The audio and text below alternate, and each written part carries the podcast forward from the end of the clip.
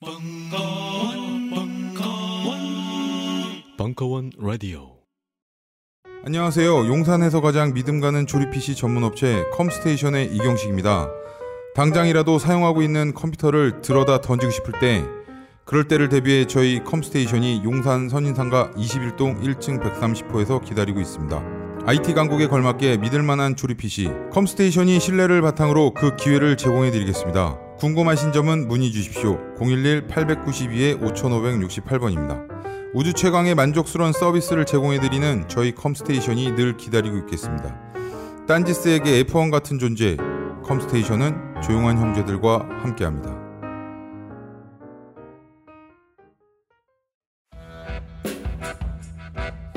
강원 와인 야부리 프리미엄 시즌 2 1강 2부 2017년 6월 10일 강연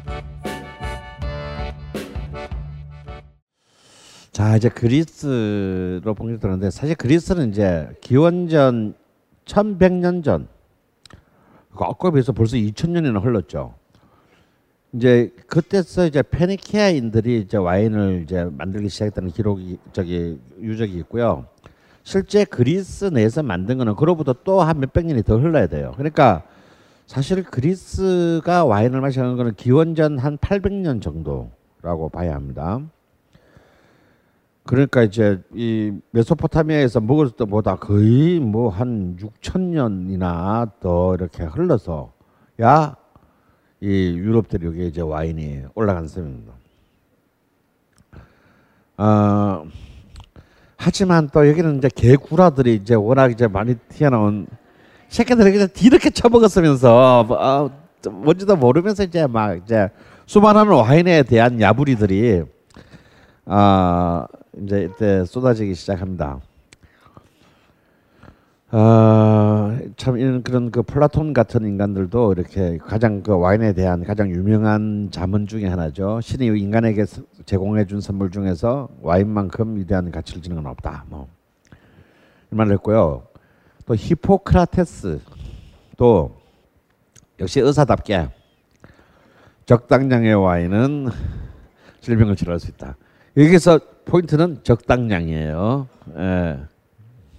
아, 역시 그리스 아까 잠깐 말씀드렸던 것처럼 무려 토착 품종이 300종이 넘는 엄청 엄청난 그 와인의 그 보고입니다. 근데 이제 그리스가 아시다시피 20세기에 와서 정치적으로 굉장히 불안정한 나라였고 굉장히 이제 많은 1차 세계대전부터 시작해가지고 내전들을 통해 가지고 너무 많이 황폐해졌기 때문에 그리스 와인이 그리스 바깥으로 나아가서 사람들과 만날 수 있는 기회가 없었어요. 근데 사실은 이게 당연한 거예요. 와인이란 건 그 나라 도동에서 만드는 걸 그 사람들이 먹고 치우는 겁니다, 본래.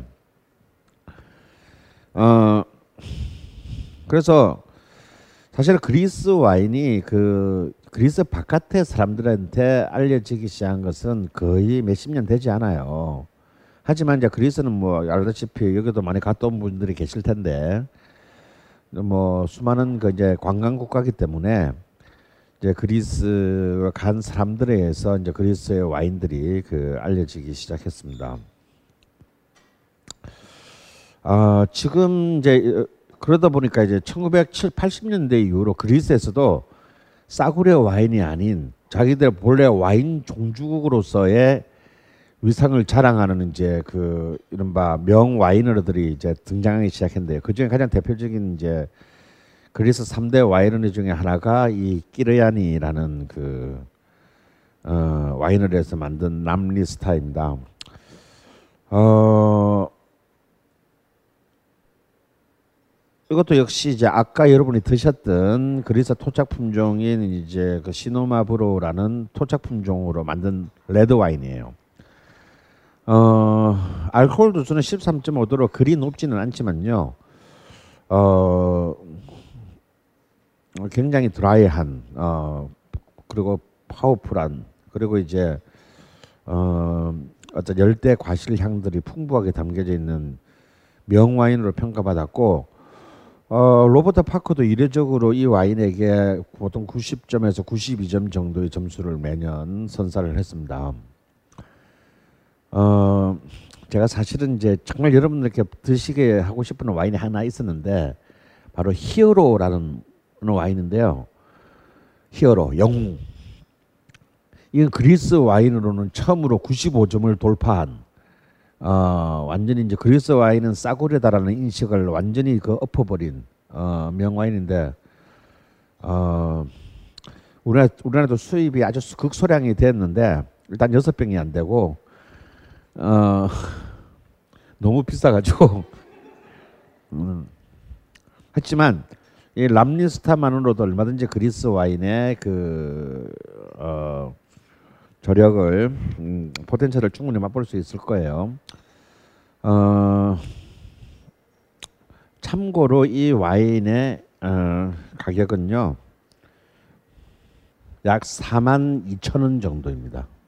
어, 물론 이제 도, 어, 도매 공급가가 아니니까 실제로 여러분이 뭐 소매상이나 어, 완전히 와인 하우스에서 먹는다면은 한 10만 원 정도, 8만에서 한 10만 원 정도 하겠죠. 어. 그러니까 뭐 그리 비싼 와인은 아니지만 이 가격대로 본다면 굉장히 훌륭한 와인이에요. 그래서 아마 아까 그 로제 sparkling과 더불어서 이제 그리스 품종의 와인은 아마 거의 처음 드셔보시는 분들이 많을 테니 한번 지금 나오는 파스타랑 같이 이제 한번 맛을 한번 봅시다.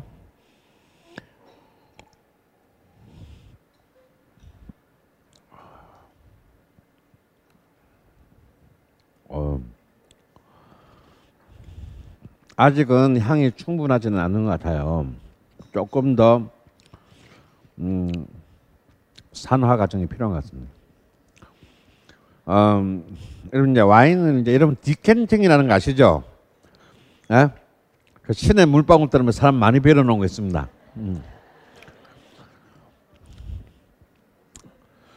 이제 아무 와인이나 디켄팅을 하는 것은 아니고, 아, 어, 음. 제가 사실은 몸은 꽝이지만요. 제가 디켄팅은 시즈코 수준으로 합니다. 어, 위에서 가느다랗게 막 언젠가 한번 한지는 좀 오래됐지만 한번 시범을 음.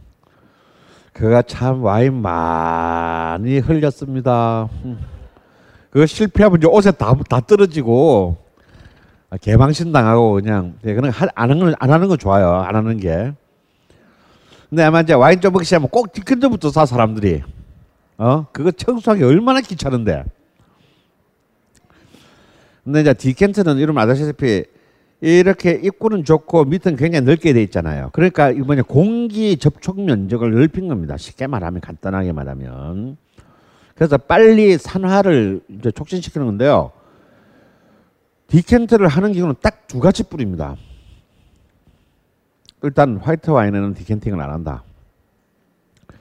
이제 탄닌이 이제 강한 레드 와인을 하는데 딱 두 종류의 와인만을 decant하는데 하나는 우리가 평생 가도 별로 먹어볼 길이 없는 굉장히 비싼 장기 숙성형 와인. 적어도 20년에서 30년 정도 숙성시켜서 먹는 와인. 어, 보통 가격이 최소 한 20만 원에서 최대 2천만 원 정도 하는 그런 와인들은요. 굉장히 그 헤비하게 응축시켜서 만들었기 때문에 와인을 땄을 때 충분히 산화되지가 않았습니다. 그래서 디켄팅을 통해서 이른바 잠자고 20년 동안 잠자고 있었던 와인의 어, 문을 여는 거죠. 근데 이걸 잘못하면요 너무 산화가 돼가지고 순간적으로 훅 날아가 버릴 수가 있어요. 차라리 그냥 잔에 따라 놓고 좀 기다리면 될 것을 괜히 디켄팅 한다고 설치다가 비싼 와인을 날로 날리는 수가 있습니다. 완전히 맹물이 되는 수가 있어요.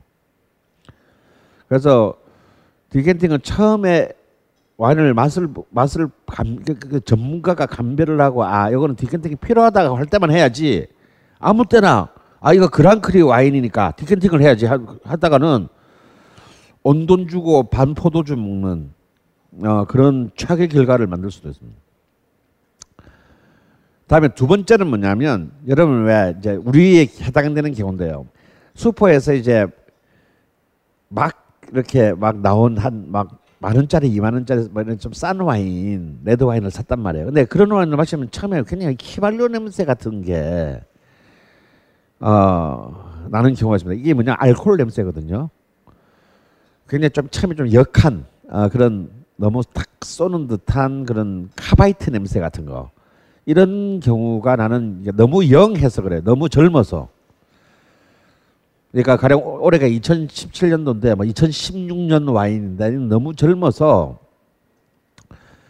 너무 이제 그 알코올 향이 먼저 확 올라오는 거 있어요. 그런 경우를 이제 decanting을 하면은 그 그런 불순물 그좀 불쾌한 악취들을 먼저 싹 제거하고 마셨어요. 그러니까 오히려 싼 와인들 뭐 1, 2년밖에 안 되는 와인들인데 레드 와인이 뭔가 이 알코올 냄새가 너무 강하게 난다. 이렇게 느껴질 때 decanting을 하시는 거고 이거는 뭐 실패해도 싸니까 어, 폼도 나고 어, 그러니까 뭔가 이렇게 있어 보이잖아요. 어. 그래서 그럴 때 그 두 가지 경우 말고는 여러분 함부로 디켓팅을 하면 안 되는데 저는 그 경우에도 여러분들께는 웬만하면 디켓팅을 하지 말라. 첫 번째 하기 힘들다. 두 번째 쏟는다. 어, 어, 그리고 세 번째 실제로 효과가 별로 없다. 그래서 이제 요즘은 또 유행하는 게 double decanting이라는 게 있어요. decanting을 두 번 하는 거예요.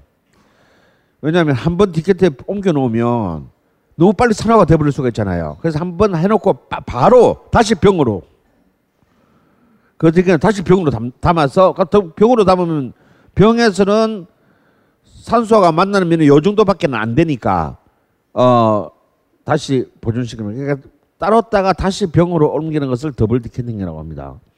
이 역시 권하지 않습니다. 다 쏟을 가능성이 있어요.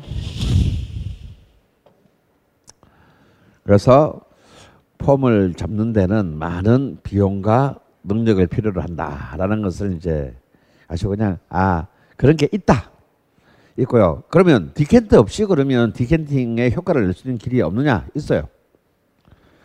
이제 여러분 이제 우리가 이런 비싼 잔을 준비할 수가 없잖아요. 잔 잔값이 너무 비싸기 때문에 와인은 그래서 지금 일회용 잔을 준, 준비할 수밖에 없는데 이제 아마 여러분 집에 다 이렇게 하면 싸더라도 유리로 된 잔 와인 잔들이 있을 거예요. 그러면요. 와인은 절대 그 와인 잔의 2분의 1 이상을 채우면 안 됩니다. 어, 언제나 2분의 1 이하의 잔을 채웠으면요. 이미 따르는 과정에서 디켄팅이 된 거예요. 어느 정도. 근데 그래도 좀 맛을 보고 약간 희발성이 느껴진다 그러면 천천히 이 와인 잔을 어, 와일드하게 하지 말고 그냥 이 와인 잔을 바닥에 댄 채로 천천히 시계 반대 방향으로 천천히 돌리는 거예요. 이걸 스월딩이라고 합니다. 그러니까 어, 강제적으로 산화를 시, 조금 시켜주는 방식이죠. 근데 이걸 너무 오래 하면 촌놈 소리 들어요. 어. 그러니까 이걸 또 어떤 애들 보면요, 막 굉장히 이렇게 와일드하게 막 그게 폼나는 건데 그, 그 그런 양아치 새끼들이 그렇게 하는 거예요. 어.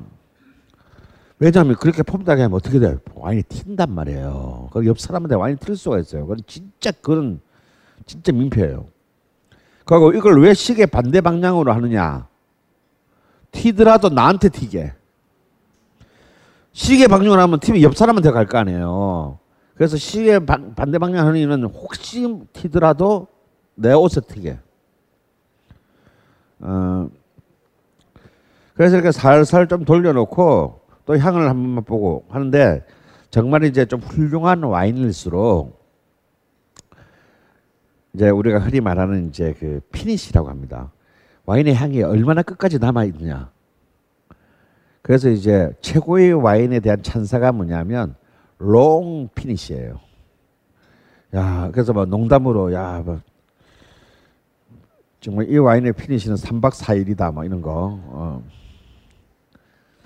음, 그래서 이제 사실 비싼 게 별게 아니고요.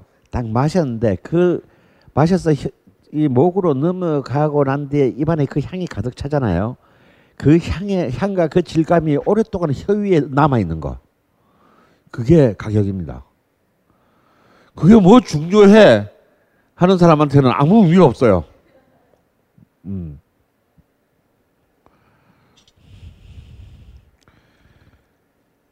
그런데 이제 흔히 이제 정말 정말로 제대로 숙성된 훌륭한 장기 숙성형 와인들은요 따서 우리 성질이 급하잖아요. 우리 그냥 완샷이잖아. 근데 한 3시간에 걸쳐서 한 병을 마셔야 돼요. 왜냐하면요.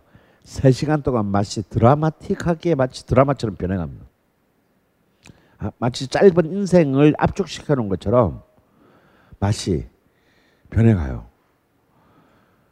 그런 그런 것 때문에 이제 마시는 건데 그런 걸 자 완샷하고 마셔버리면 그 와인 그런 와인을 마실 이유가 없는 거예요. 뭐하러 그러면 그몇 백만 원, 뭐 백만 원, 이백만 원짜리 와인을 뭐 아무런 의미도 없이 그렇게 마셔버리는. 그런 와인이 비싼 이유는 그 와인이 시시각각으로 다른 스토리를 말하고 있는 것을 느낄 수 있는 와인이기 때문에 비싼 것이지.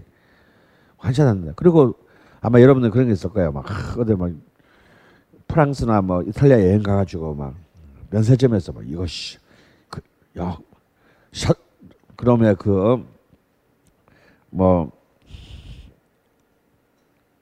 뭐 그런 거 있잖아요. 유명한 와인 뭐냐 그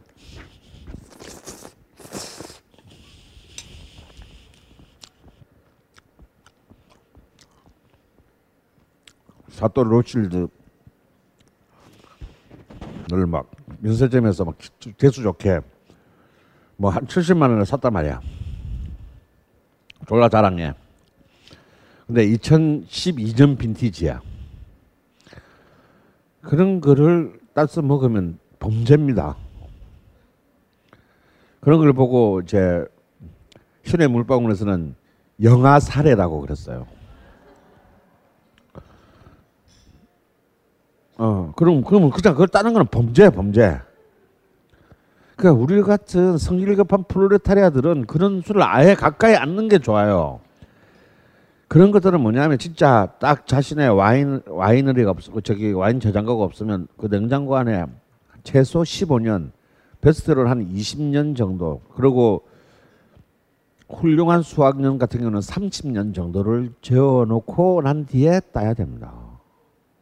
그래야 그 와인의 맛을 주는 거예요. 근데 우리가 누구 좋으라고 20년을 안 먹어? 응? 있을 때 먹자. 그게 우리잖아. 어. 그래서 이 우리 같이 내일이 어떻게 될지 모르는 사람들에게는요 이게 의미가 없어요 이런 와인들이. 어. 근데 그런 와인들은 팔지 않는단 말이에요. 25년 전 빈티지 와인들은 팔잖아요. 제가 이제 지난주에 프랑스를 갔다 왔는데 제가 이 와인 강좌를 하기 위해서 제가 프랑스를 갔다 왔어요. 거짓, 거짓말로. 거짓말로. 그래가지고 정말 제가 그토록 원하던 어떤 와인을 굉장히 싼 값에 한 병을 샀단 말이에요. 그러면 어 이제 그 그런 와인들이 그런 와인들을 샀다 하더라도 그래서 제가 산 게 이제 오늘 곧 프랑스 시간에 할 론 쪽에 최고의 와인은 에미타주 폴, 폴 자블레인의 에미타주 라 샤펠이라는 와인을 샀는데 그거는 론의 로마네 꽁티라고 불리는 와인이에요.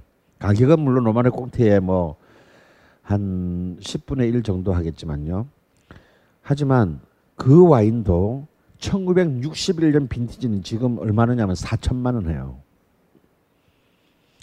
돈 있으면 살 수는 있어.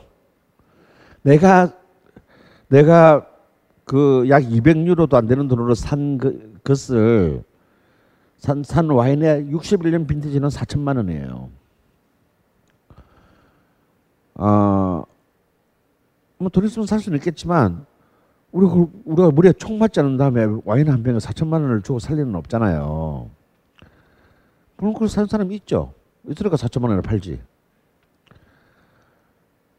그러니까 좋은 빈티지의 와인을 여러분이 20, 30년 동안을 61년이면 57년을 견뎌서 56년 동안 놔두면 4천만 원이 되는 거예요. 56년 뒤에 우리가 살아 있을까?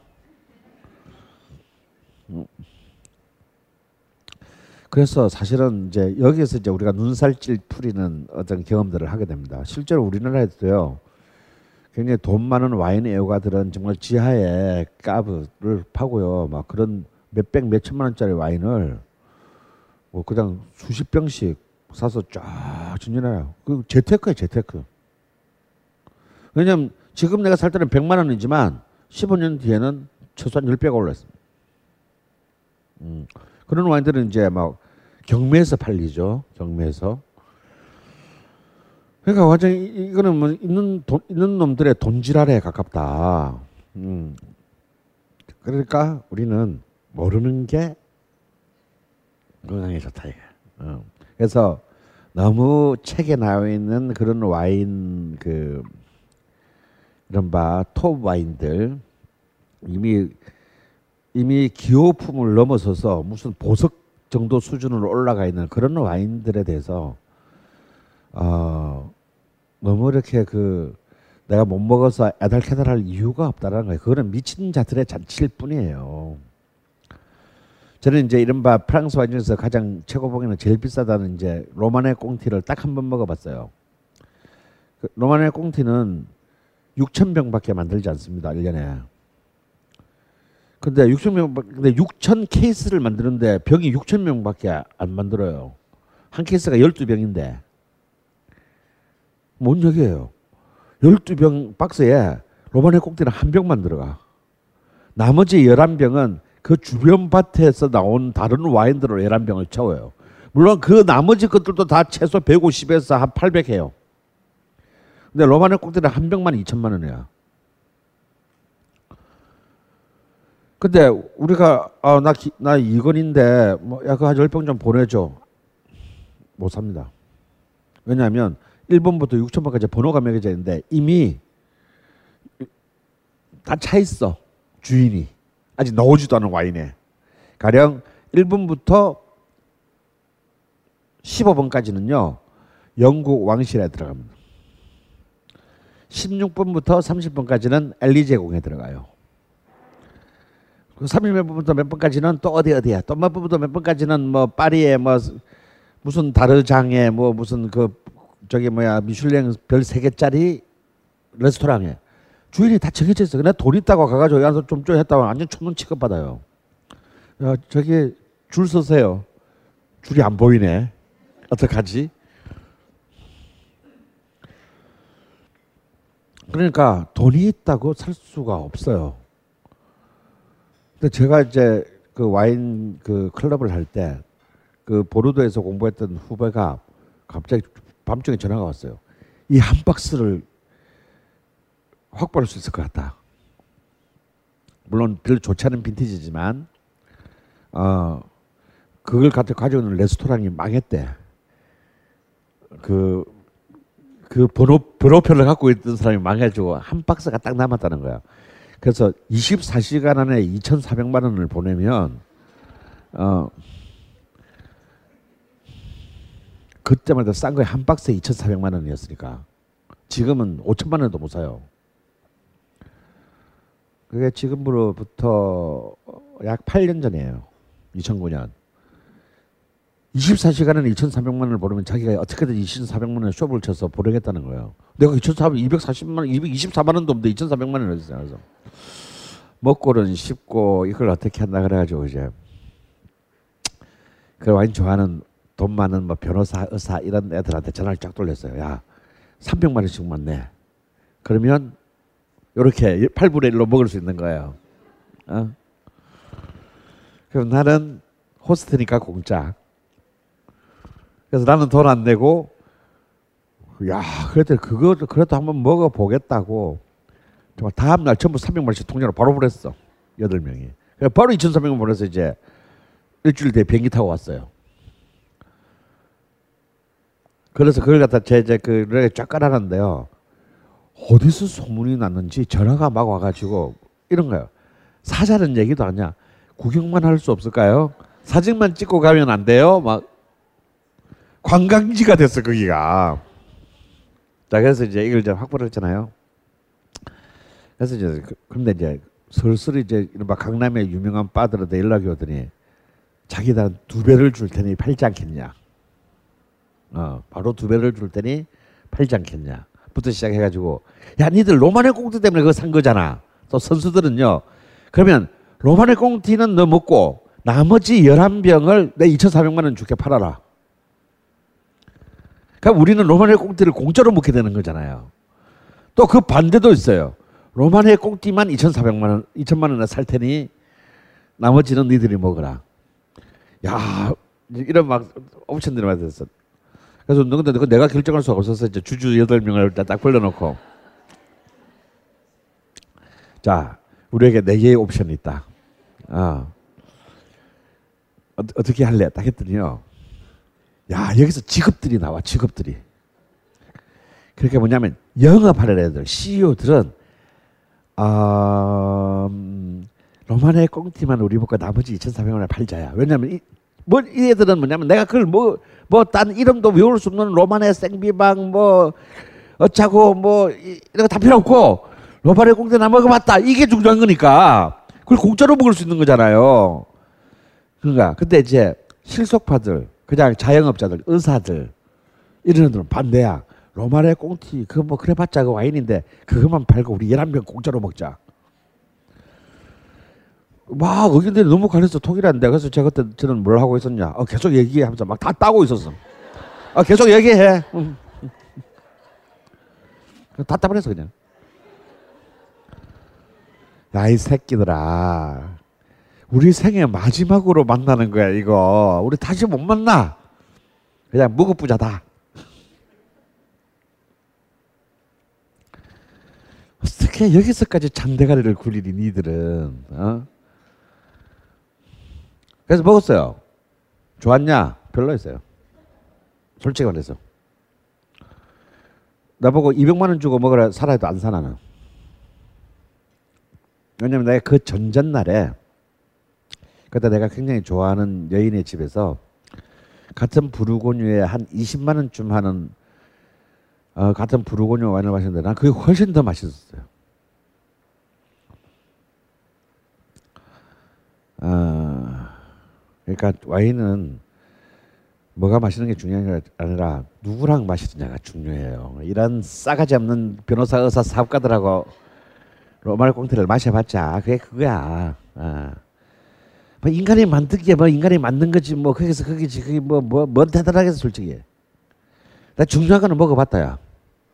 그 말을 하기 위해서 이것들이 새벽잠을 설치며 300만 원을 보내고 나 빼면 안 돼. 막 그 사이에 누구 넣은 거 아니지. 막 저 문자 오고 막 그러는 거예요. 웃기지도 않는 거지. 음. 자, 여러분. 아, 이 그리스의 철학자들의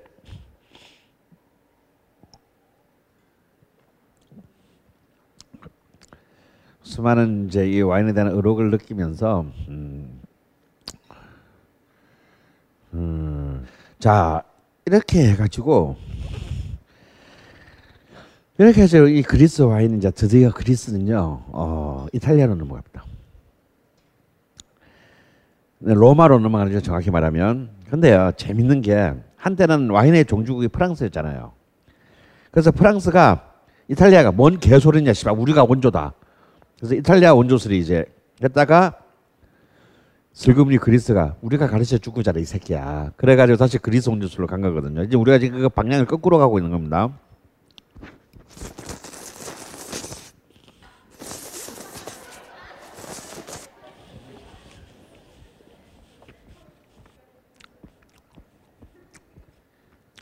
음, 우리 주먹전 파스타 어떠십니까? 음. 음,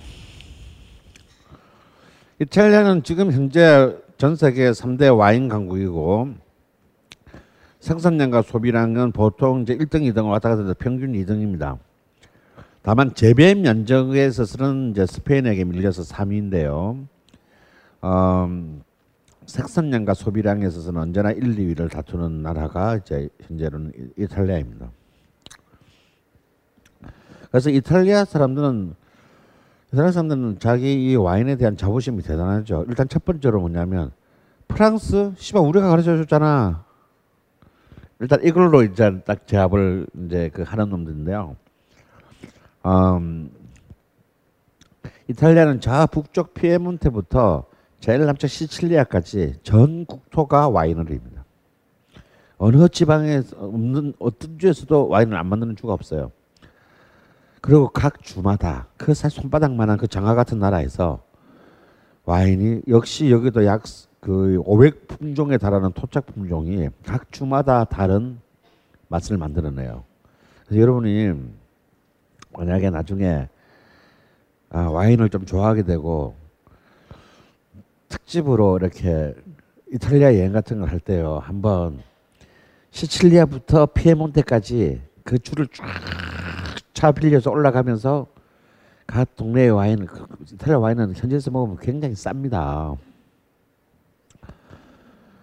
한 뭐 2유로, 4유로만으로도 그 동네 와인을 충분히 맛볼 수 있고 한 10유로에서 20유로면 너무 좋은 와인을 하실 수 있고 30유로 넘어가면 기절할 만한 와인들이 가끔씩 있고요. 뭐 한 100유로 정도 되면은 뭐 제가 왕이 된 거죠. 어. 프랑스에서는 꿈도 꿀 수 없는 가격이에요. 어, 근데 그만큼 와인에 있어서는 가장 이제 제가 볼 때는 뭐 진정한 의미의 실, 실리적 실, 현실적인 저는 챔피언이 저는 이탈리, 이탈리아다 보는데 그렇게 말하면 프랑스 애들 날 죽이겠죠. 어, 그래서 이제 이 바로 이제 기원전 한 800년 경에 북부 지방 이탈리아 북부 지방에 이제 에트루리아인들이 이제 이제 그 이제 이동하면서 이제 서쪽에서 이동해 오면서 정착을 하는데요. 이것들이 이제 나중에 로마의 원조가 됩니다. 이 지역이 어디냐면 지금 피렌체가 있는 토스카나 지방이에요. 그래서 거기서부터 이제 시작됐으니까 사실은 역사가 그래 2,800년 정도밖에 안 된 거예요. 다음에 거의 비슷한 시기에 그리스가 남쪽 나폴리 쪽을 접수합니다. 그래서 그때 그리스의 많은 것 문화가 이 아직 로마가 성립되기 전에 이탈리아 반, 이탈리아 남쪽 반도에서 그리스의 자기 영역을 가지고 확장했어요. 그래서 피타고라스 같은 사람이요. 나중에 자기 아카데미를 어디서 열느냐면 그리스가 아니고 나, 이탈리아 남부에 피타고라스가 자기 아카데미를 엽니다. 그러니까 일종의 일종의 이제 그리스 령인 거지. 그래서 이제 북쪽 남쪽이 따로 거의 비슷한 시기에 이탈리아에서 이제 와인 문화가 이제 시작이 되는데요. 하지만 이 와인을 전 유럽으로 퍼뜨린 최고의 공로자는 역시 로마입니다. 음. 왜냐? 바로 로마군 주둔지를 따라서 와인이 쫙 전 유럽에 나갔기 때문이죠. 군바리들이 뭐 있겠어요? 예? 2,500년 전이나 지금이나 군바리들은 술하고 춤이야. 음. 그래서 이 로마 유럽에 펼쳐지는 로마의 주둔지에 와인을 공급하는 것은 굉장히 중요한 그 문제였어요. 왜냐하면 두 가지인데 군사의 사기 문제. 왜냐하면 술을 먹게 되고 두 번째는 물이 바뀌니까 사람들이 너무 배탈이 많으라고 너무 풍토병에 걸려서 많이 죽어. 그래서 사실은 와인은 술이면서 동시에 뭐 음료수다 음료수. 그래서 이 군 군사력을 보존하기 위해서 어쩔 수 없이 이제 로마에서 만드는 와인들을 로마군 각 주둔지에다가 이렇게 보내는 것이 굉장히 중요한 그 보급 병참의 일이었다라는 겁니다.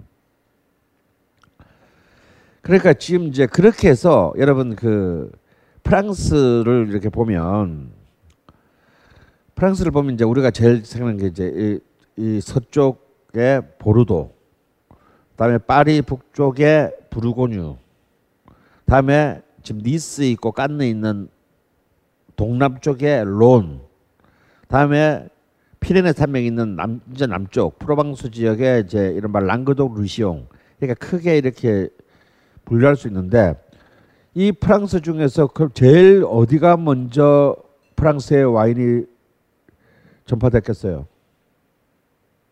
당연히 지역적으로 보면 네. 론입니다. 론.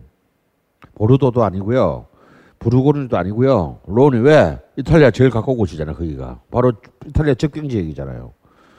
그게 그게 옛날에 뭡니까 골족이 살던 갈리아란 말이에요. 여러분 그 줄리어스 시저의 갈리아 어 뭐 무슨 뭐 정복기인지 뭐 원정기인지 뭐 그런 책도 있잖아요. 그러니까 이제 그그 지역 사령관이 캐사르였어요. 시저였어요. 어.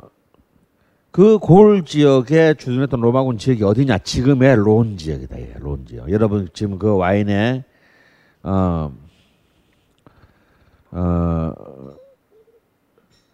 지공다스라는 와인 있죠. 그게 바로 그 론, 론은 북부론과 남부론은 나뉘는데 그 중에서도 제일 먼저 심어진 것이 로마에 가까운 남부론입니다. 남부론의 대표적인 와인인 이제 지공다스입니다.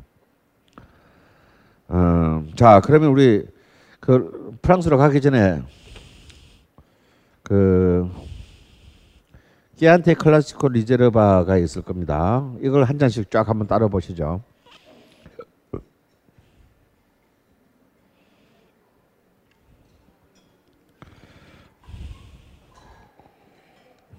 여러분 그 지금 다른 거를 한 번에 다 마시지 말고요. 앞에 가 조금씩 조금씩 남겨 놓으세요. 그래서 나중에 세- 마지막까지 마셨을 때 다시 한번 다시 한번 또 비. 선이가 말씀 또 다 마셨어. 자 이번에 다른 것은요. 바로 이제 그 수많은 코 수많은 이탈리아 와인 중에서 그냥 이탈리아의 가장 그 대표적인 간판 스타. 근데 크게 보면 이제 이 와인의 3대 지역이 이탈리아에 이탈리아는 전역에서 만들지만 메이저 3대 지역이 있어요. 마치 프랑스가 메이저 3대 지역이 있듯이 보르도, 부르고뉴, 론이 있듯이 프랑스도 3대 지역인데 하나는 첫 번째가 바로 이 깨안티가 있는 동네인 토스카나주. 그 토스카나주 깨안티는 뭐냐면요. 토스카나주 안에 토스카나주의 주도가 어디예요? 피렌체죠. 피렌체 남부 지역에 음뭐 아레 아, 아, 아, 아레요 강가를 따라서 난 그 서안의 언덕 마을이 끼안티 마을 이름이 끼안티예요. 어 그리고 그 말에서 나는 와인 전체를 끼안티라는데 아 그럼 뭐 마을에서 나는 거니까 와인이 끼안티 와인은 한 종류겠어가 있지만 그 끼안티 마을에서 나는 와인 종류가 5천 종이 넘어요.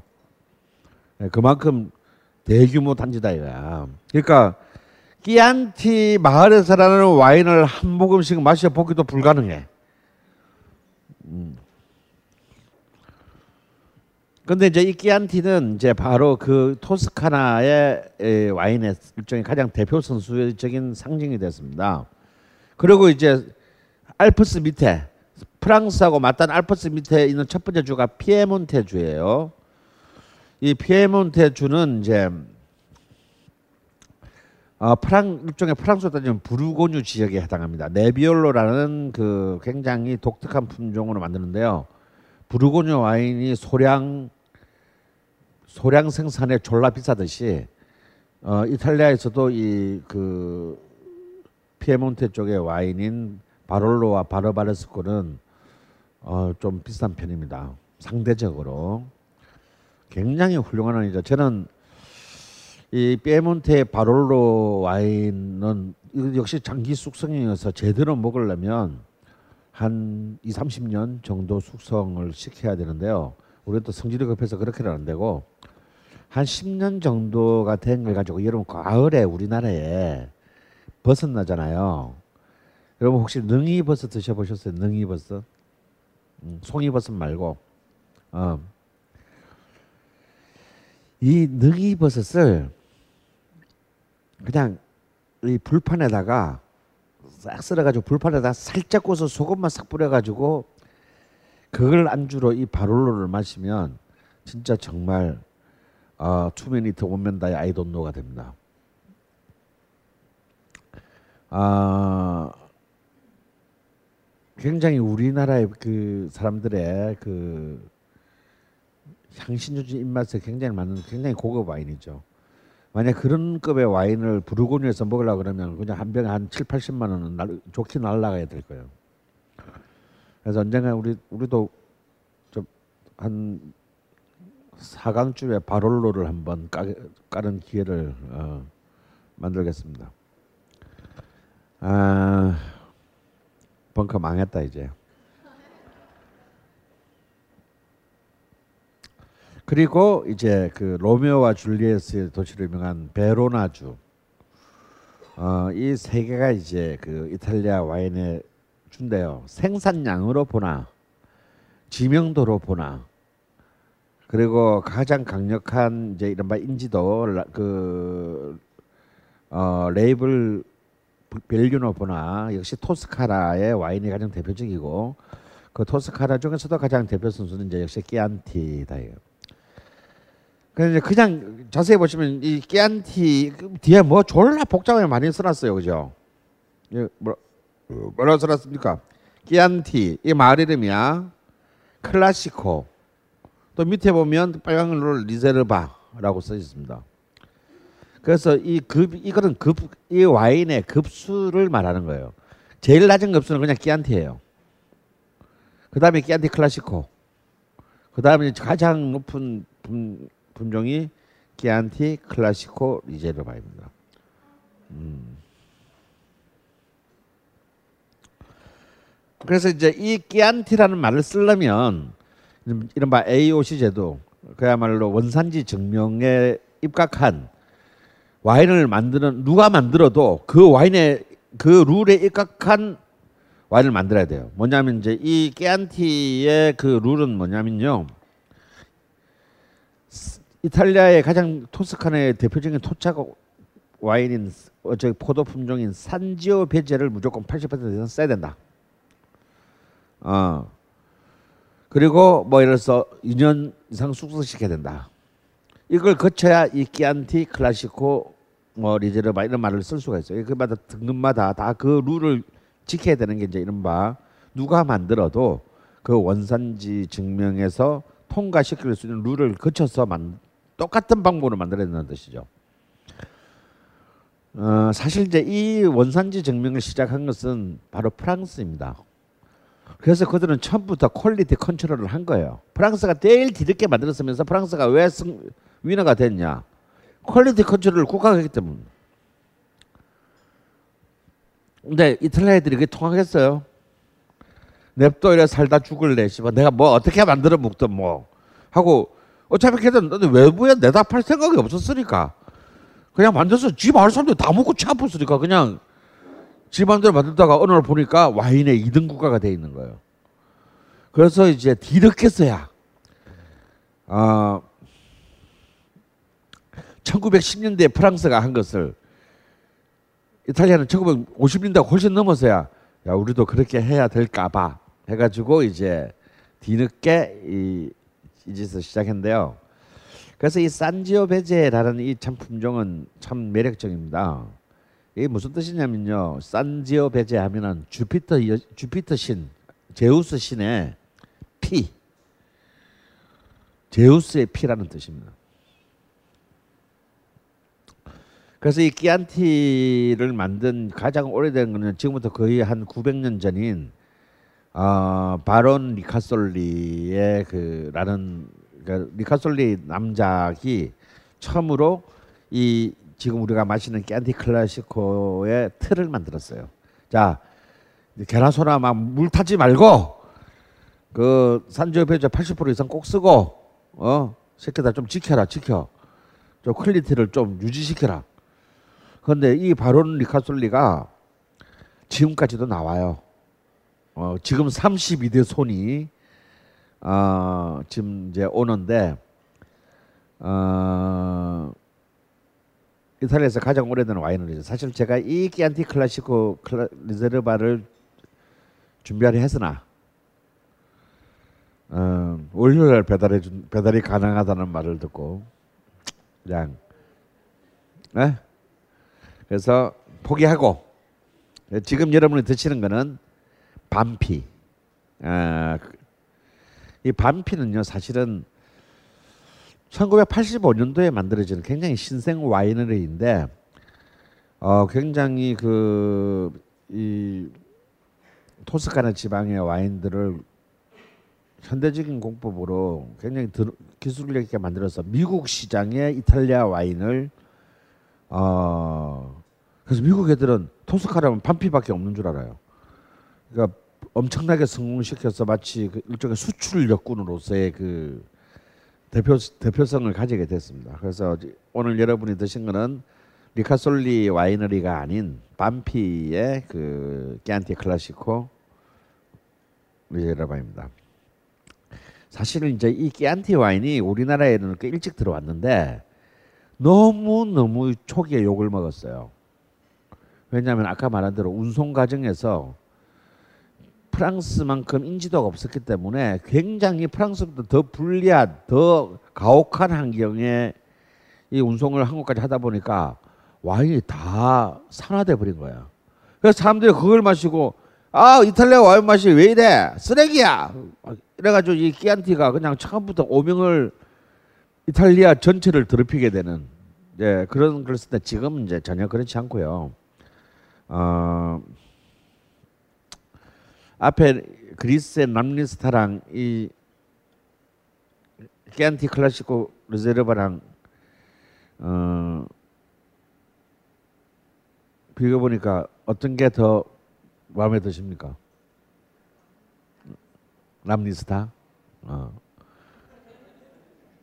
어. 난 남리스타가 훨씬 더 좋은 것 같다. 어. 나는 반피가 좋은 것 같다. 비슷비슷하네. 예. 가격을 말씀드리겠습니다. 이거 이 가격은 6만 3,500원입니다. 그러니까 사실은 람리스타보다 많이 비싸죠. 음. 이게 이게 이탈리 이탈리아 브랜드 값입니다. 자, 이 로마 제국이 이제 이 프랑스 지방을 문명화시킴에 따라 드디어 프랑스에 이제 와인이 이제 보급되게 됩니다. 그때까지는 이제 프랑스 총독들은 와인이 뭔지도 몰랐다는 얘기죠. 그래서 이 프랑스의 주둔 프랑스 지역의 주둔 로마군을 따라서 이제 와인이 도보 해협을 건너 영국으로까지 음, 건너가게 돼요. 아 그래서 이제 프랑스는요 아주 와인을 와인에 대한 이 모든 것을 자기들이 독차지합니다. 아 그래서 프랑스를 프랑스의 다른 별칭이 뭐냐면 지들이 스스로 만든 거예요. 주신 바커스의 장녀 첫 번째 딸 프랑스. 음, 제일 늦게 먹은 주제에 어, 마치 이렇게 와인이 이제 프랑스의 마치 전유물처럼 만드는 이제 유명한 와인이죠. 그래서 이 프랑스가 잘 19세기부터 20세기에 걸쳐 잘한 것은 뭐냐면 좋은 와인이라고 뭐 19세기도 사람들 입맛이 있었고 좋은 와인 나쁜 와인이 있었잖아요. 비싼 와인 싼 와인이 있었는데 좋은 와인은 프랑스 와인이다라는 그 이미지 메이킹을 기가 막히게 민간과 정부가 성공시킨 겁니다. 그래서 사실 프랑스도 쓰레기 와인이 많은데 프랑스 와인 하면 좋은 와인. 아, 좋은 와인은 프랑스 와인이라는 그 브랜드 파워를 만드는 이 브랜드 파워가 지금 현재까지 세계를 사실상 어, 여전히 어, 지배하고 있다고 해도 가능합니다. 그래서 프랑스의 어떤 뭐 어, 작가는 이런 말을 했습니다. 결국 라틴 문명이라는 것이 결국은 와인 재배업자들의 문명 문명이다. 음. 결국 로마 시대 때 로마군을 따라서 전 지역에 뿌려지면서 마치 유럽의 문화가 드디어 시작했듯이 결국 로, 유럽 라틴 이 지중해를 둘러싸는 라틴 문명이라는 것은 바로 와인 재배의 역사다라는 거예요. 그러니까 이제 이런 말을 누가 다 만들어냈냐? 다 프랑스 놈들이 만들어냈다 이거야. 그러니까 얘들은 이제 와인을 그냥 먹고 마시는 음료수나 주류로 취급하지 않고 굉장히 중요한 프랑스, 라틴, 유럽에 굉장히 굉장히 보존돼야 될 가치 있는 문화로 자리매김을 한 겁니다. 그러니까 이탈리아 애들 보기로 쟤들 왜 저래? 어. 아, 뭐 그냥 먹고 마시는 거 가지고 쟤들 왜 오버하냐? 라고 투덜거리는 순간에 프랑스는 와인의 모든 가치를 자기들이 점유해 버린 거예요. 음. 그런 것이 프랑스인들의 위대함, 싸가지 없음이죠.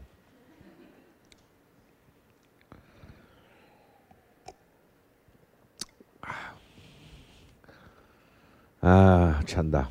근데 프랑스가 특히 프랑스하고 이- 이탈리아, 스페인 이런 나라 이그 국가들이 와인에 이제 더 강한 이제 one two three 펀치가 될 수 있었던 것은 역시 가톨릭 문화예요.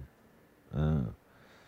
이 결국은 이 로마와 함께 그리고 가톨릭이 펼쳐졌기 때문에 이 종교 종교적 제의에서 와인은 굉장히 주- 중요한 것이었습니다. 그러니까 일단 모든 수도원들은 아니 예배를 보려면 와인이 있어야 되잖아요. 모든 수도원들이 전부 다 뭐 와인을 제조해야 했었다 이거야.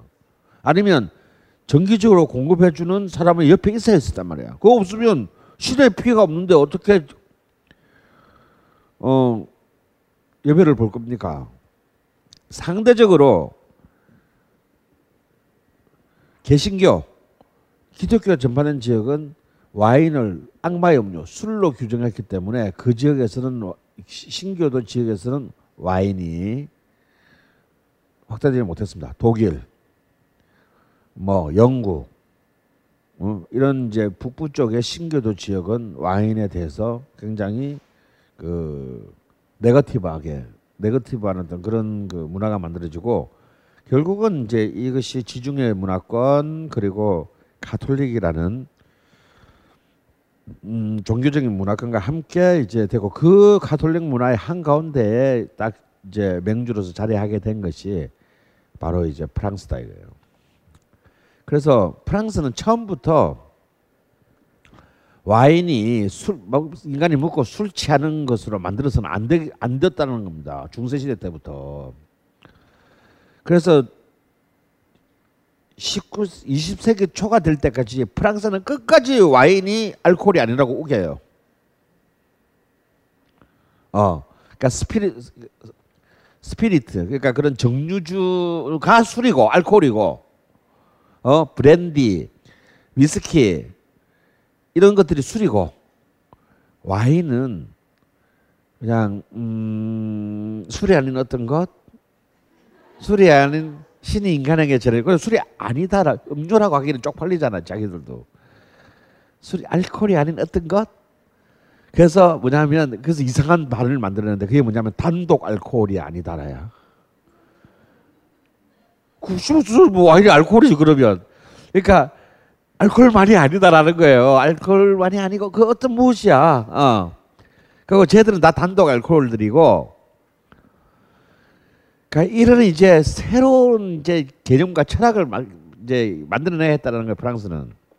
그래서 와인은 왜냐하면 워낙 이제 그 하층 계급들이 독한 술을 먹고 너무 너무 이제 그 일찍 죽고 눈 멀고 뭐 싸움 하고 막 마누라 내다 팔고 막 이랬기 때문에 그 와인을 굉장히 귀족들의 부르주아들의 어떤 절제와 중용의 상징으로 이제 어 새롭게 그 location을 하는 겁니다. 어 하지만 이것도 이제 20세기에 들어오면 이제 다 쓸데없는 얘기가 되는 거죠. 음, 프랑스인들에게 프랑스는 당신에게 어떤 의미 의, 의미입니까?라고 물었는데요. 그에 대한 답을 쫙 모아봤더니 앙케이트를 모아봤더니 무려 놀랍게도요 4위를 차지한 대답이 좋은 와인을 마실 수 있는 나라라고 대답을 했답니다 프랑스인들이. 그러니까 이건 뭐냐면 첫 번째 답은 뻔한 거예요. 첫 번째 답은 어뭐 뭐 나에게 프랑스는 그냥 프랑스인이 태어난 나라요. 누구나 할 수 있는 얘기지. 그러니까 이거는 빼고 두 번째 답이 뭐냐면 자유와 평등의 나라요. 이게 두 번째 답입니다. 네, 네 번째 답이 좋은 와인을 마실 수 있는. 그러니까 프랑스인들의 프랑스 그러니까 말하면 와인이라는 것이 프랑스라는 국가적 정체성을 어, 통일시킨 겁니다. 우리는 프랑스인들은 좋은 와인을 같이 마신다. 어. 딴 나라 가서는 못 먹어 더러워서. 음. 그것을 만들어낸 이제 국가적 정체성으로까지 이제 발전하게 됐다는 것이 딴 나라랑 다르다 이거. 이탈리아에서 와 이탈리아의 와인이라는 것은 뭐냐? 우리 동네 사람끼리 먹는 거요. 이게 이탈리아 와인입니다. 이탈리아는 남부와 북부가 이탈리아는 한 번도 중앙 집권적인 그 왕국을 가져본 적이 없기 때문에 로마 시대 이후에 어 와인으로 대동단결 이런 거 없어요. 그냥 와인은 그냥 우리 동네 와인일 뿐이야. 그러니까 서로 옆, 옆 동네 와인은 안 마셔 절대. 어, 우리 동네 와인은 우리가 마시고 다, 다 먹고 죽어버려. 뭐 이제 이, 이, 이 런 거기 때문에 와인이 국가를 통일시키는 정체성의 역할을 하지 못한 반면에 프랑스는 프랑스의 와인이 프랑스인의 아이덴티티를 규정하는 개념이 사유로 되더라고요. 그리고 또 이제 이 프랑스가 중요한 것은요. 바로 영국에게 와인을 전해줬다라는 거예요. 무슨 얘기냐면 전해줬다는 게 중요한 게 아니고 와인의 국제적 교역을 시행하겠다라는 거예요. 자 이때까지 다 지단해서 만든 지단 처먹었어요. 근데 영국은 기후대가 와인을 재, 포도나무를 재배하기 힘들었습니다. 그래서 프랑스는 영국을 자신의 굉장히 중요한 와인 시장으로 삼았는데 놀랍게도요. 프랑스가 왜냐하면 프랑스가 와인을 자신들에게 굉장히 중요한 국가 산업이었던 게 19세기 말 1875년에는 직물 다음으로 프랑스의 두 번째 수출품이 와인이었어요.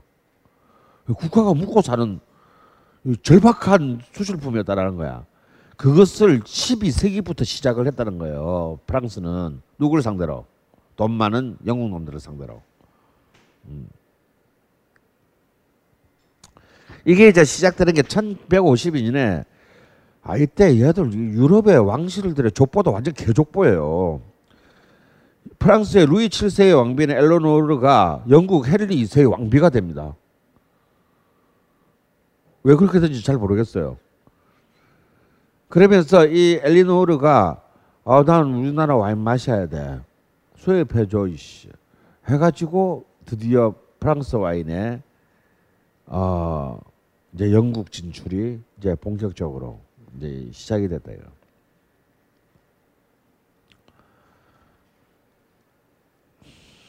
이것이 바로 보르도의 역사의 시작이에요. 왜? 부르고뉴는 너무 내륙에 있고 로우는 이탈리아 쪽에 있고 보르도는 남부지만 서쪽 대서양 쪽에 면해 있었, 면해 있었기 때문에 배로 영국의 도버와 왔다 갔다 할 수 있었습니다. 그래서 이 바로 보르도가 보르도가 되는 딴 게 아니에요. 프랑스도 모든 전쟁에 관심어. 실제로 프랑스에서 제일 많은 생산량을 만드는 것은 보르도가 아니라 미네. 그러니까 지금 랑그독 루시옹 지역인 남쪽 알프스 북쪽 남아 저기 피레네 산맥 북쪽에 그 남쪽 지역이 있잖아요. 거기가 더 많은 와인을 그때도 만들어냈는데 단지 영국에 팔아볼 수 있는 항구를 가지고 있었다는 이유만으로 보르도가 프랑스 와인의 대표성을 가지게 됩니다. 그리고 이거 이제 무역이다. 이거 우리 이제 먹고 자 먹고 자 먹고 취하자 이게 아니다 이거야. 이거 무역이야. 살뜰리는 이제 산업이 됐어요. 그렇기 때문에 보르도는 딴 지역과는 다르게 굉장히 차별화된 상품화가 시작됩니다. 그것의 결정타가 뭐냐면 1855년에 나폴레옹 3세 시절이죠. 어, 이 새끼도 저거 저거 할아버지인가 삼촌인가 하여튼 보나파르트 나폴레옹과 똑같이 와인 강이었는데 이때 파리에 만구 세계 박람회가 열립니다. 이 박람회 열릴 때 이때 나폴레옹 3세가 뭘 지시하느냐면 보르도 와인의 특급 보르도 와인을 61개 와이너리를 다섯 개 등급으로 나누어라. 자, 서열화해라. 자본주의는 뭡니까? 에? 줄 세우기잖아요, 줄 세우기. 대학 서열화. 어? 이거 다 교육 시장, 교육의 시작은, 이게 뭐, 대학교가 전부 다, 다, 다 똑같이 평등하면 교육 장사가 안 되잖아요. 아무 데나 들어가면 되는데. 근데 이 교육 장사꾼이 그 개새끼들이 이제 학교를 갖다가 이제 수라시키고 국립대학을 막 전부 전국 지방 국립대학들을 전부 어 쓰레기로 만들어 버리는 거잖아요. 이 서열화를 시작합니다. 그러면 어느 놈이 아니 왜 내가 4등급인데 아 그럼 왜 나는 61개도 들어가지 못하는데 씨발 뭐 개길 거잖아요. 그렇잖아요. 아니 보르도바에도 도대체 와이드가 수천 개인데 61개만 뽑아줘. 그것도 그 61개를 1, 2, 3, 4, 5등급으로 나누는데 누가 그게 동의하겠냐고. 근데 아무도 꼼짝 못하게 만드는 자본주의의 위대한 있지. 근데 얼마에 파는데? 보르도의 등급은요 질이 아니에요. 뭐 평론가가 모여가지고 투표한 게 아니에요. 영국의 수출을 얼마에 하는 걸 따서 등급을 정합니다. 역시 비싸게 팔리는 게 거겠지. 그래서 이 등급 자체가 뭐냐면 영국 수출 가격 이것으로 등급을 정했다는 거예요. 이 등급은 아직도 무시무시한 권력으로 어, 자리하고 있습니다. 그러니까 보르도만 그 혜택을 받은 거예요. 나머지 지금 수출 못하니까 아, 저 저도 뭐 잘 만드는데요. 뭐 저는 안 되나요? 뭐 너 보르도 아니잖아, 이 새끼야. 가령 아까 말한 론의 그 저기 에르미타주 라샤펠 같은 경우는 이미 그 시대에도 토마스 제프 미국의 두 번째 세 번째 대통령이 되는 토마스 제프슨이 그 론의 에르미타주를 흑천하면서 이거는 정말 보르도의 샤또 라뚜르보다 더 위대하다라고 평가하면서 매년 몇백 몇 200병씩을 갖다가 미국으로 주문을 했어요. 근데 그래 봤자 소용이 없어. 보르도가 아니기 때문에. 그래서 꼬우면 포도나무는 보르도로 보내라 이제 이런 말이 생겼다든가 말았다든가.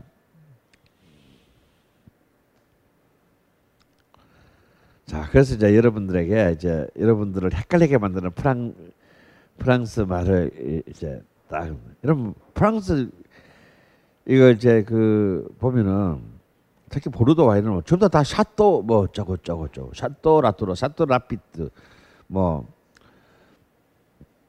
근데 더 웃긴 건요. 미국 와인인데도 château Clos du Val 뭐, 뭐 château 쓰는 거 있고 있어요. 미국에 무슨 château가 있다고 민주주의 국가에 이 샤또의 어른을 알면 프랑스 애들이 얼마나 가락한 놈들인지 아 진짜 개 싸가지 놈들인지 알게 돼요. 그럼 프랑스 와인을 재수 없는 이유는 이런 부처가 아, 복잡해 새끼들이 응? 근데 그 자기들의 어떤 그 그걸 이제 자기 고유명사 앞에 꼭 붙는 단어가 제일 많은 게 château예요. château는 글자 그대로 성이라는 뜻인데 이게 얼마나 웃기는 짓이냐면 1855년이 되기 아까 그 말한 등급제가 되기 전에 château라는 것을 쓴 포도원은 보르도 그 전체에서 네 군데밖에 없었어요.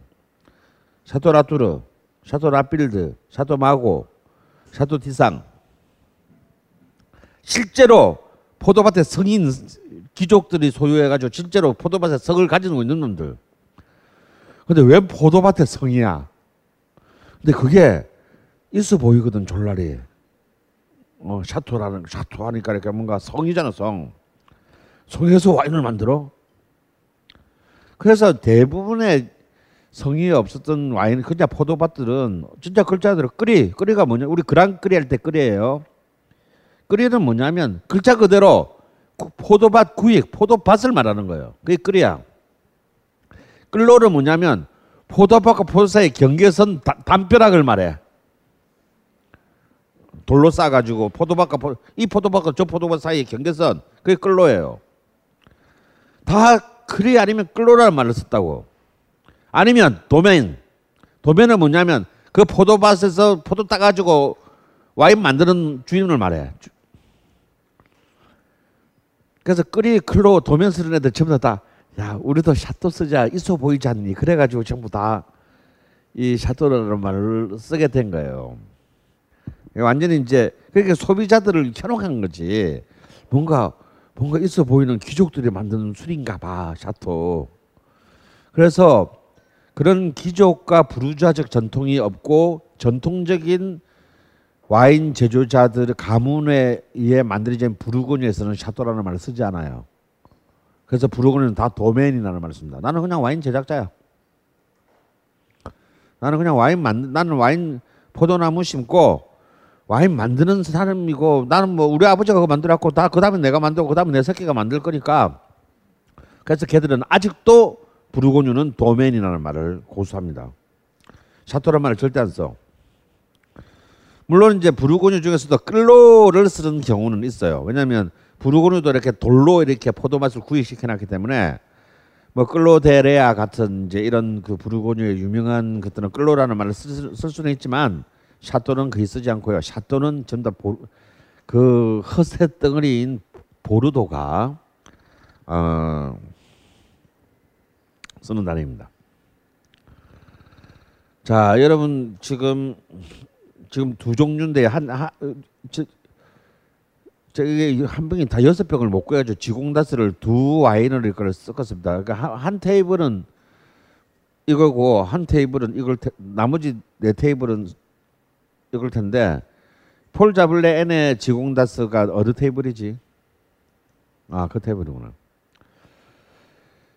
이제 이 폴, 똑같은 이제 남부 론에서 이제 원투 펀치가 뭐냐면 Paul Jaboulet Aîné랑 어, E. Guigal입니다. 어, Paul Jaboulet Aîné는요 진짜 론의 최고 아까 말씀드린 그 와인은 라샤펠 라샤펠을 만드는 제작자고 무엇보다 이 사람은 이제 바이노 다이내믹스 어, 유기농 농법을 구현한 어, 굉장히 혁신적인 그 인물이에요. 이 기갈은 정말 그 남북부론을 걸쳐서 최고의 그 가장 어, 최대 생산을 해내는 가장 대표적인 대중적인 그 어, 와인입니다. 남부론과 북부론의 차이가 있는데요. 우리가 다 론이니까 비슷한 것 같지만 완전히 이 둘은 다, 완전 다릅니다. 북부론은 주로 시, 이러면 시라라는 품종 알죠? 시라 100%로 만듭니다. 딴 거랑 섞지 않아요. 블렌딩 하지 않습니다. 마치 부르고뉴가 Pinot Noir 100%로만 고집하듯이 남북부론은 Syrah 100% 와인입니다. 그래서 Côte-Rôtie라든지 아까 말한 Hermitage 같은 정말 한 병 병당 최소 몇십만 원씩 하는 위대한 와인들을 만들어낸다면 남부 와인은 Syrah가 중심이 아니라 Grenache라는 품종이 품종을 가지고 주로 만드는데 이 그르나슈는 스페인에 가깝잖아요. 스페인의 가르나차가 바로 이 가르나차 품종이 이 프랑스의 그르나슈랑 같은 겁니다. 근데 이제 남부로는 북부로는 달리 그르나슈 그르나슈 품종을 중심으로 총 뭐 많게는 열, 열 종의 포도를 블렌딩해서 만드는 어, 이렇게 보르도란 거죠. 보르도는 Cabe, Cabernet Sauvignon 품종을 중심으로 두 개 내지 다섯 개의 품종을 블렌딩해서 만든다면 남부론은 보르도처럼 Grenache를 중심으로 막 많게는 막 열 두 종류의 포도 품종을 섞어가지고 뭐, 뭐가 뭔지 모르게 만들어내야 되는. 근데 여기에 대표적인 와인은 방금 여러분이 드시는 Gigondas랑 여러분은 아마 익히 들어보셔서 Châteauneuf-du-Pape 어, 교황의 와인이라는 Pape 어, 아, 아빠 주교 교, 교황님 음, Pape의 와인이라는 뜻인 Châteauneuf-du-Pape가 이 남부론인데요. 음, 어, 굉장히 이제 그 다양한 품종의 블렌딩에서 만들어지기 때문에 이 제작자의 개성이나 어, 철학들이 바로바로 바로 이렇게 드러나는 그런 경향이 있습니다. 자 이렇게 해서 이제 그 19세기와 19세기에 이른바 제국주의적인 확장에 의해서 유럽의 이 포도나무들이 전부 전 대륙으로 퍼져나가기 시작했습니다. 물론 신대륙 미국 같은 경우는 이미 그 이민자들에 의해서 이민자들에 의해서 이제 이 그 와인 어, 와인 포도를 심는 노력이 1770년대부터 있었어요. 다 실패합니다.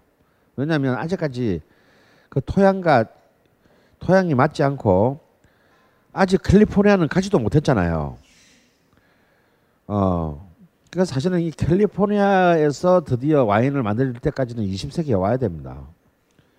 아, 19세기에 와야 됩니다. 19세기에 와야 이제 이른바 그, 어, 뭡니까, 골드러시 때 와가 보니까 저날에 그 대륙을 통과해서 와 보니까 오, 씨, 땅이 드디어 찾던 포도나무의 땅이 여기 있는 거예요. 그때도 수없이 실패를 합니다. 그래서 농담으로 미국 와인을 만든 것은 마- 수많은 포도 와인 제작자가 있지만 나사다.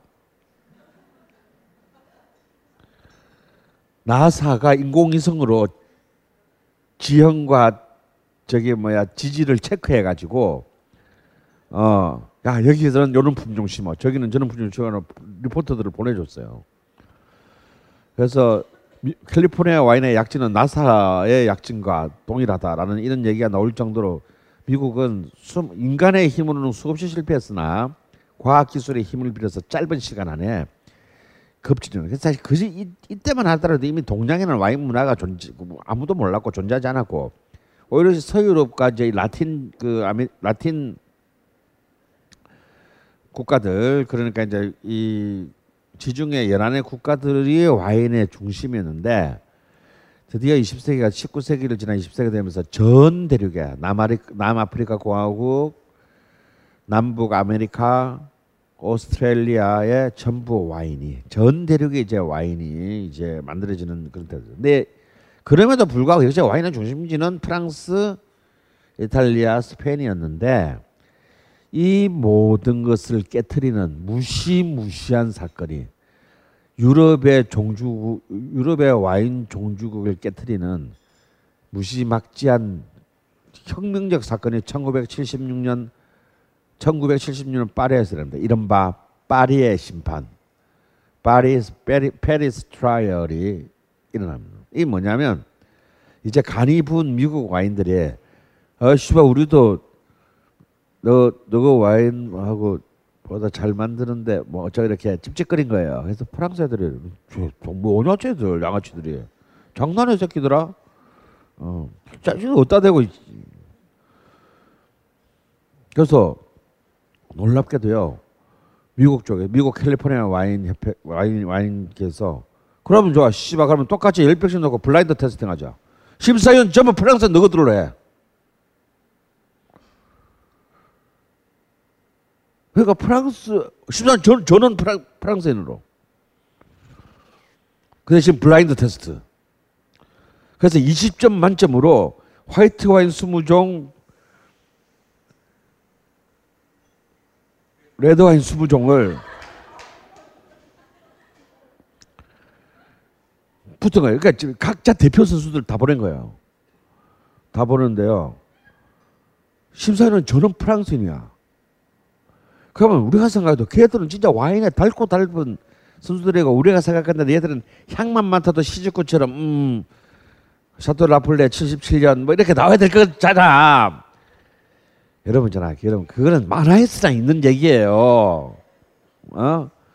저도 제가 옛날에 와인클럽 할 때 진짜 영국 소믈리에 자격증 가지고 있는 뭐 어 저기 뭐 김현장 변호사님이나 뭐 이런 이제 선수들 다 모아놓고 블라인드 테스트 하면요 우리 주방장보다 못 맞춰 다 틀려 다. 더 웃긴 얘기하면요 여러분 눈 가려놓고 마시면요 화이트 와인하고 레드 와인도 구별을 못합니다.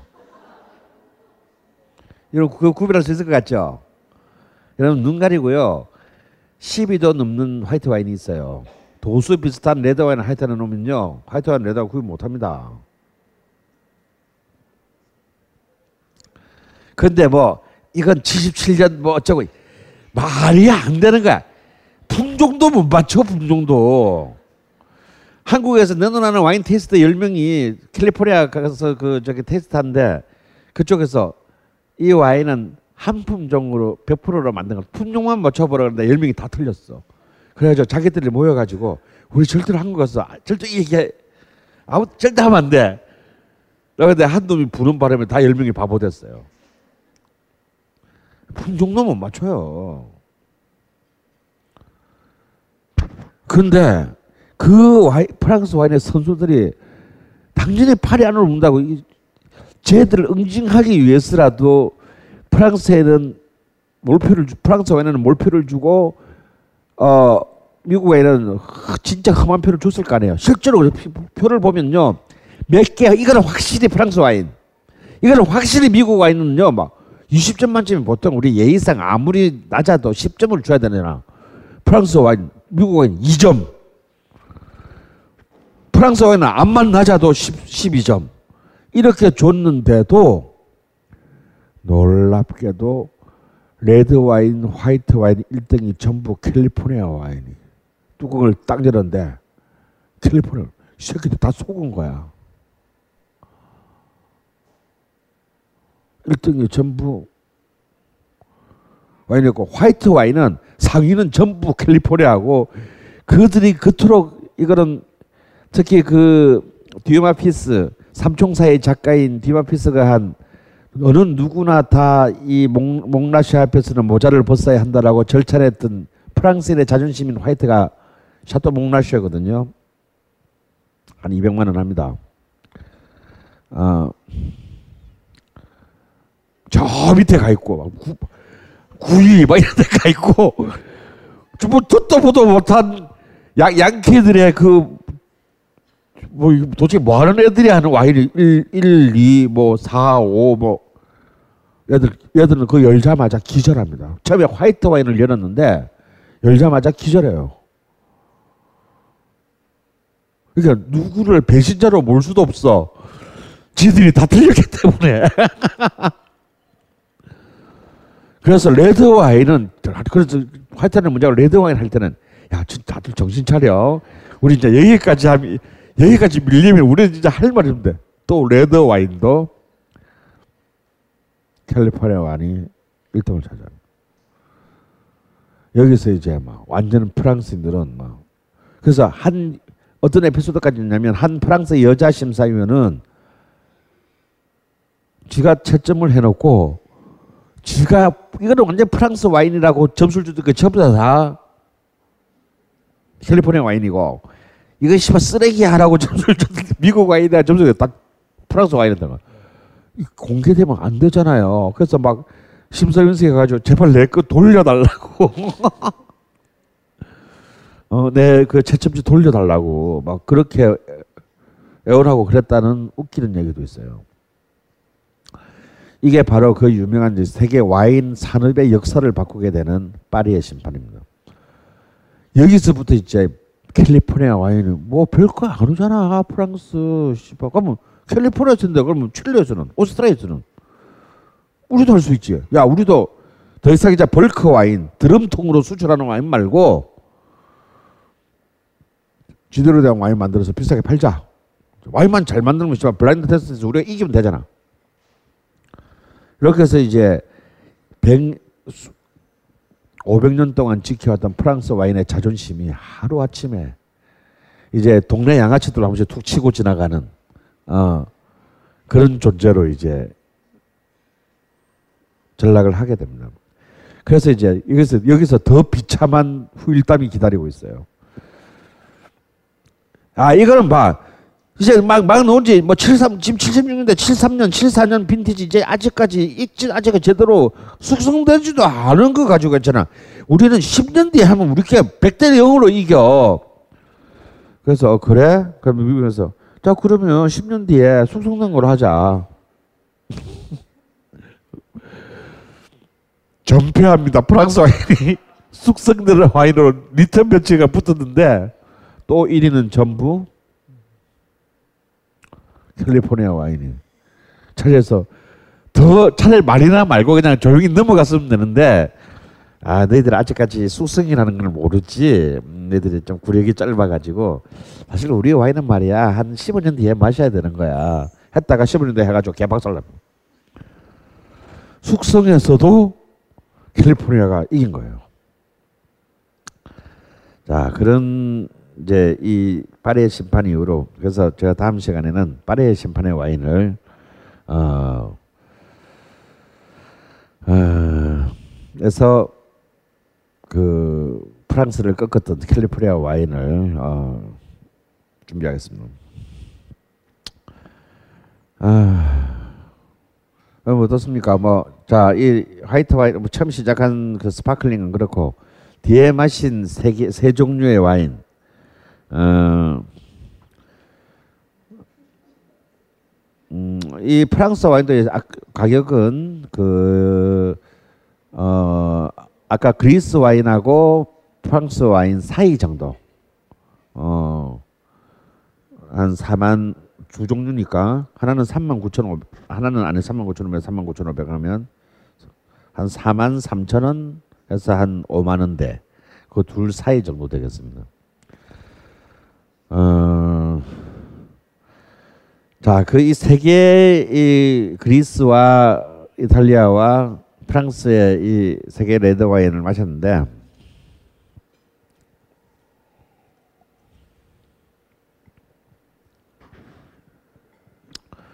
여러분의 취향들은 어떠신가요?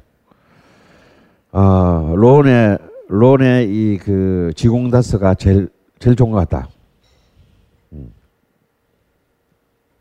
나도 이게 제일 좋은 것 같아요. 자, 그 다음에 람리스타 맨 처음 마신 그리스 와인이 좋은 것 같다. 음. 그리고 난 역시 반피의 이탈리아의 클- 클라시코가 좋은 것 같다. 어, 역시 대중성이 높은 와인은 역시 저- 저력이 있네요. 어, 이렇게 거의 거의 이렇게 취향이 다른 겁니다. 어, 지금은 가격대가 거의 비슷한 와인을 가지고 있는데요. 이제 또 가끔씩은 이제 비싼 와인 마실 때는 좀 싸, 싼 와인도 같이 마셔야 되지 않겠어요? 내일 제가 다음 주는 여러분한테 제가 어떤 걸 할 거냐면 블라인드를 할 거예요. 파리의 심판에서 1위 하는 와인하고 그 가격에 30분의 1 정도 되는 와인하고 해가지고 어, 어떤 와인이 더 맛있는지를 가지고 제가 블라인드 테스트를 할 겁니다. 자, 다음 주에 뵙겠습니다. 감사합니다. 이 강연은 벙커원 홈페이지와 앱에서 동영상으로 보실 수 있습니다. 벙커원, 벙커원, 벙커원 라디오.